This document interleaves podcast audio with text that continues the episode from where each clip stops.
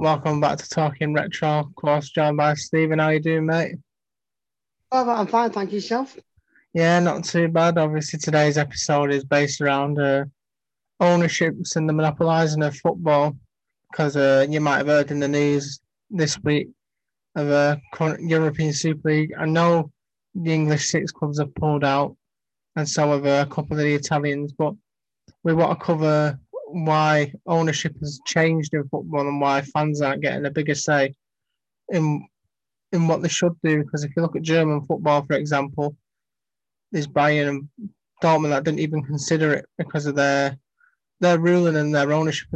It's brilliant over there. So I'm going to lead into our Stephen and let him digress a little bit on the ownership topic. Yeah, well, if you take a look at the ownership 90s, Blackburn was under Jack. He put money into the club. He spent his money wisely, didn't he? Yeah. Go on. And you've got chairmen like Oyston who didn't care less. You've got chairmen like bloody Mike Ashley, who's still there. I cannot believe it's not been sold out yet. Yeah, touching on topic you mentioned there, that Jack Walker loved Blackburn Rovers. That was his team. He did put a lot of money into it and he won the Premier League due to that. But you can't discredit his love for the club. Whereas if you look at, you mentioned two great people there in a sense of bad owners with Mike Ashley, Oyston family. They just want to see essentially clubs die, and that's not what football clubs are there to do.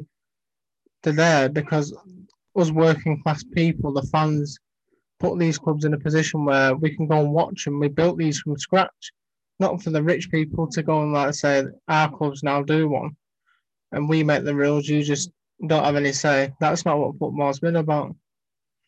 No, it's not. And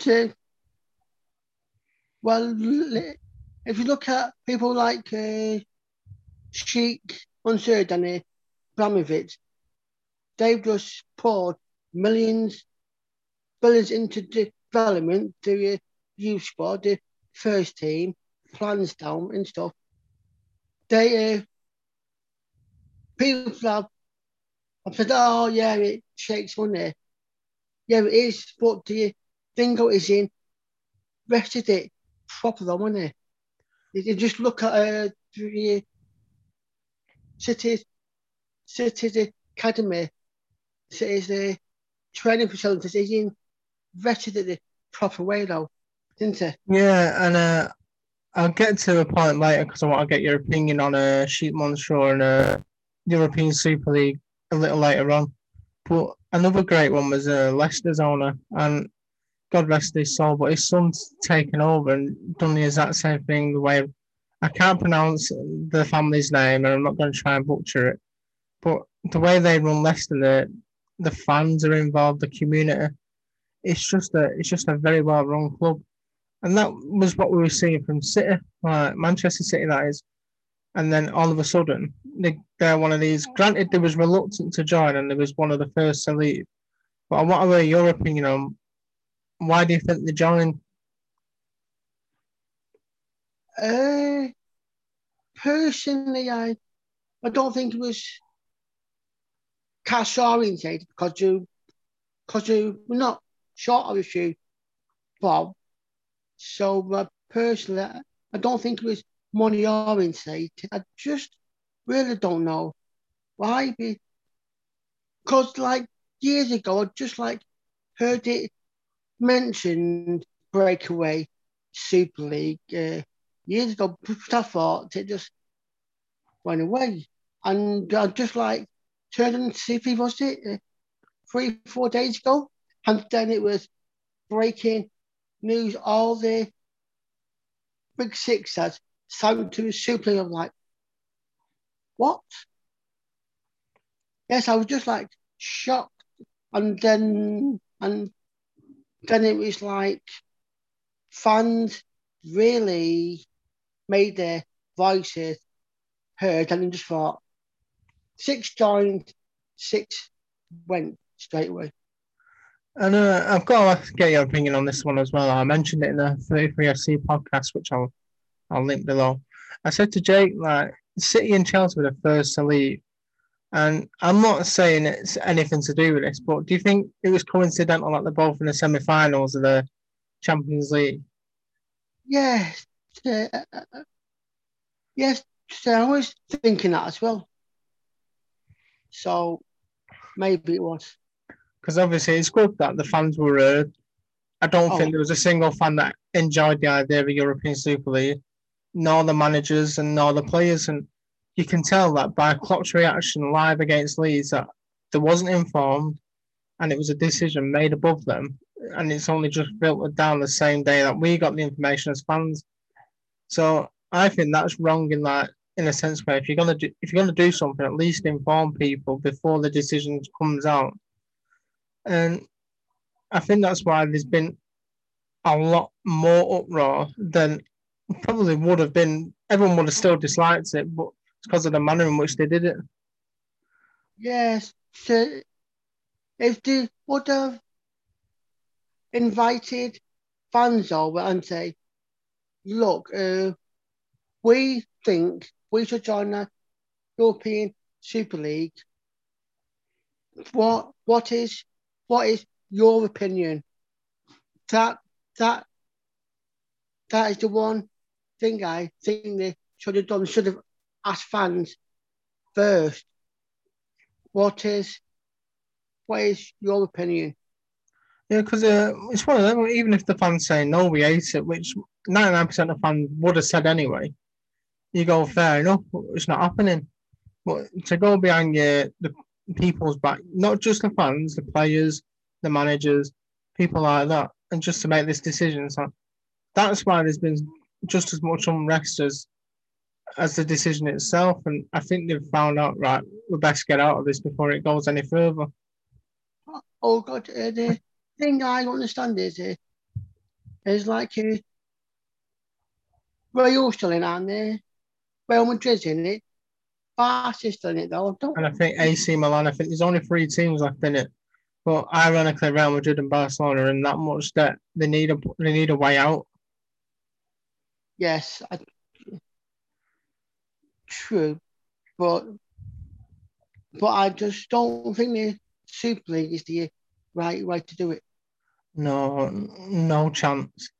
I've got to get your opinion though. Has your opinion on Sheikh Mansour and his team changed, or are you still big fans of them? Well, Sheikh Mansour, he is out Manchester City a lot with the trophies, with the academy, with the young players. And yes, he made a massive mistake. But I just like seesaw. It's like on the one hand he messed up big sale, but on the other hand, we wouldn't be where we are today without Sheik's help. Yeah, and I do get your point because it's the same for a few like other fans. Not Arsenal, not like United, because they've wanted their owners out for quite a while. Oh, they've been protesting. You even see FC United and Manchester being set up so people can break away from that, just to get away from the Glazer family and the way they're running the club. Hopefully, a change will happen for him, because we've been there ourselves. We've seen our club struggle with ownership. Bolton are doing fantastic now with football ventures. We couldn't ask for any better people. You've got the Manchester family, and his team. Hopefully, that was a lesson for them to make sure they do these decisions with their fans, especially City, because what you've built, you don't want to lose it. Oh, no. Because every single club have got their own special fan base. Because if that Super League had happened, I would think it just would have failed after 6 months. Here's a question for you. I know your opinion on Super League. You rated the idea, but would you have watched any of the City matches if they'd have been televised free to wear? No. Because I know some people have openly said that they hate the idea, but they still watch the matches, if you know what I mean. No. So you just stuck to your guns and said, like, no, this is a bad idea. I don't want anything to do with it. Oh, God, yeah. City's on. Turn over, please. And this leads us nicely into the next topic, was monopolising the market. Started really back in 1992 when I think it was Sky, wasn't it, with the Premier League? And we lost not all of it, but majority of like free-to-air football. Like we only get really England, World Cup and Euros, and the odd Champions League when it's on like YouTube, isn't it? The final. So where do you think we could like go back to like making it fair for everyone? Well, I think when like the football is up there, TV rights should split it 5 ways. Sky, BT, Channel One, ITV, Channel 5 as well. Should like to share it. Yeah, and so it used to be though, because I remember I was one of those in school that I'd rush home, like I'd play football, come back in, and then watch Champions League football on ITV. Like those were the days where you could just like chill. I've seen all like the greatest games. Like you got to watch Liverpool, AC Milan, just to name one. One of the best finals that's been. Then you watch. God, sorry, bro. No, cool. Oh, and to remember Channel 4 had the Football Italian one, didn't it? Yeah, Football Italian. There's a legendary program. Oh, yeah, so we had a UEFA Cup / Europa League on Channel 5 Thursday night, hence the song. Oh, yes, it was good. All those pre-football and just basically, like you say, it's BT inside. Right. But here is my point, mate. Sky Sports were like slagging off Super League all to do with money. But on the other hand, they paid it. Those want to watch the football on like side, aren't they? Yeah, and I think there's one point that was made as well. During the pandemic, they was charging $14.99 for some pay-per-view matches, but I think one of them was a Sheffield United versus Burnley. So, and then you've got the cheek to like have a pop at things like European Super. What Gary Neville and Jamie Carragher said were both spot on, by the way. We're not on about them. We're on about Sky Sports as the footballing monopolisation market, and they're charging that to watch a football match when people are already paying about £40 a month, probably more than that, to watch your Sky Sports channels. Same with BT Sport, same with Amazon. Like, if you're gonna do something, make it fair for all. Like they did last time, give BBC some games, like get fans involved and excited about football again. Yeah, well, because it's pricey to get Sky Sports in it, because I don't. Because it's football on. I just watch the YouTube highlights for me because it's not paid about. Pay about 20, 30 quid for Sky. Yeah, and I think this is where one of the arguments come in that they'd have tried to get the rights with the Super League, or BT would, Amazon would, But yeah, we're still in the bracket where people are even moaning about what UEFA are doing at the moment, because that new Champions League format as well isn't good. No. It's terrible. And yet people are already paying over the odds to watch that. They're not going to do it for a Super League.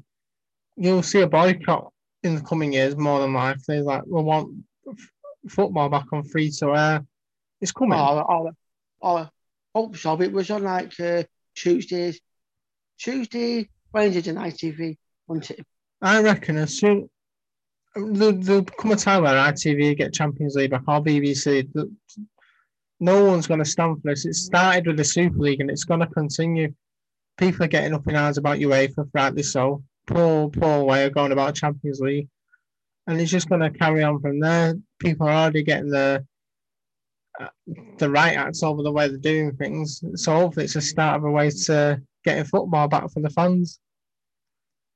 Personally, I don't understand why did you change the Champions League format in the first place? Why don't you just leave it the way it was? No, I think again that's just their way of trying to make it more entertaining, but it's not. It's making more games for the players, which I don't think they take into accountability. Oh no, because we've got Champions League, we've got the League Cup, the FA Cup, World Cup game as well. Bloody hell, they're going to be shattered, aren't they? Yeah, and I think it was EFL that said that the new Champions League format can come and bite the league up on its backside. It's probably not going to be good for it because it could mean that teams don't play in that, and we don't want that. We want all our English like competitions taken seriously. Oh God, yeah, what you do? Because League Cup, people still want to win it. Like you've won it quite a few times over the recent years. Oh yeah, and this the final thing, isn't it? Yeah, you're playing Tottenham. How do you see your chances? Well, it depends what team you put us out. Because he's putting second choice keeper in like goal. It's like really. And we have to touch on a final note before we leave today's episode. Obviously, we heard about the news. Sergio Aguero's leaving Manchester City. What's your thoughts on that? Because I know he's one of your favourites alongside David Silva, isn't he? A City legends. Sergio, well, he's been the king of Manchester City.